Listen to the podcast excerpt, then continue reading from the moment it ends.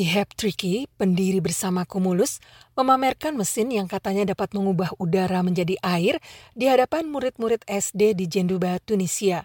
Sambil mengisi gelas kertas dengan air yang berasal dari mesin itu, ia menjelaskan tentang Cumulus dan cara kerjanya.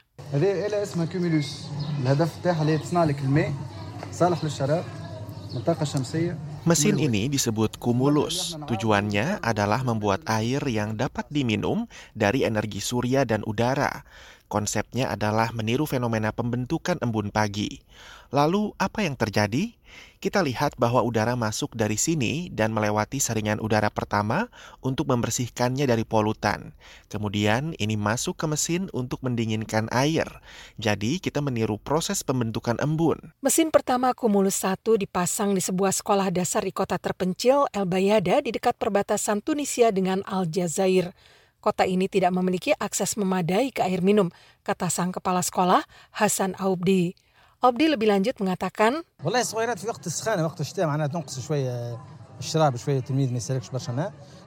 Siswa-siswa muda pada musim dingin tidak minum banyak air, tetapi sekarang pada musim panas, semua orang membawa sebotol air dari rumah mereka karena air di sini tidak aman, tidak sesuai regulasi, dan mengandung banyak parasit karena ini adalah air hujan.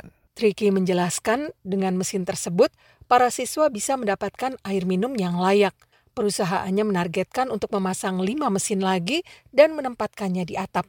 Meskipun mesin kumulus telah dipasang di sekolah itu, perusahaan rintisan ini masih menunggu persetujuan dari pemerintah sebelum mulai menggunakannya, kata Tricky.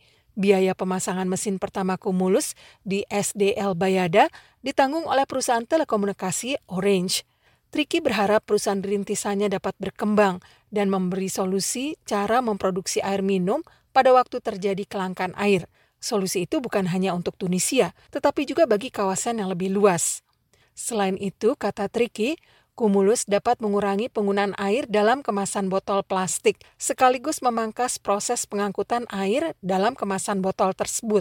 Kalau dapat memperoleh air dari kumulus yang tersedia di dekat mereka, jelasnya para konsumen tidak lagi membutuhkan air dalam kemasan tersebut. Menurut situs web perusahaan rintisan itu, mesin kumulus satu yang mereka sebut sebagai generator air atmosfer dapat menghasilkan antara 20 dan 30 liter air minum per hari.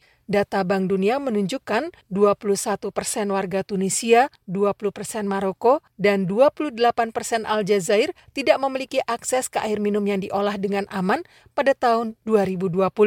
Demikian info kali ini, Utami Husin, VOA Washington.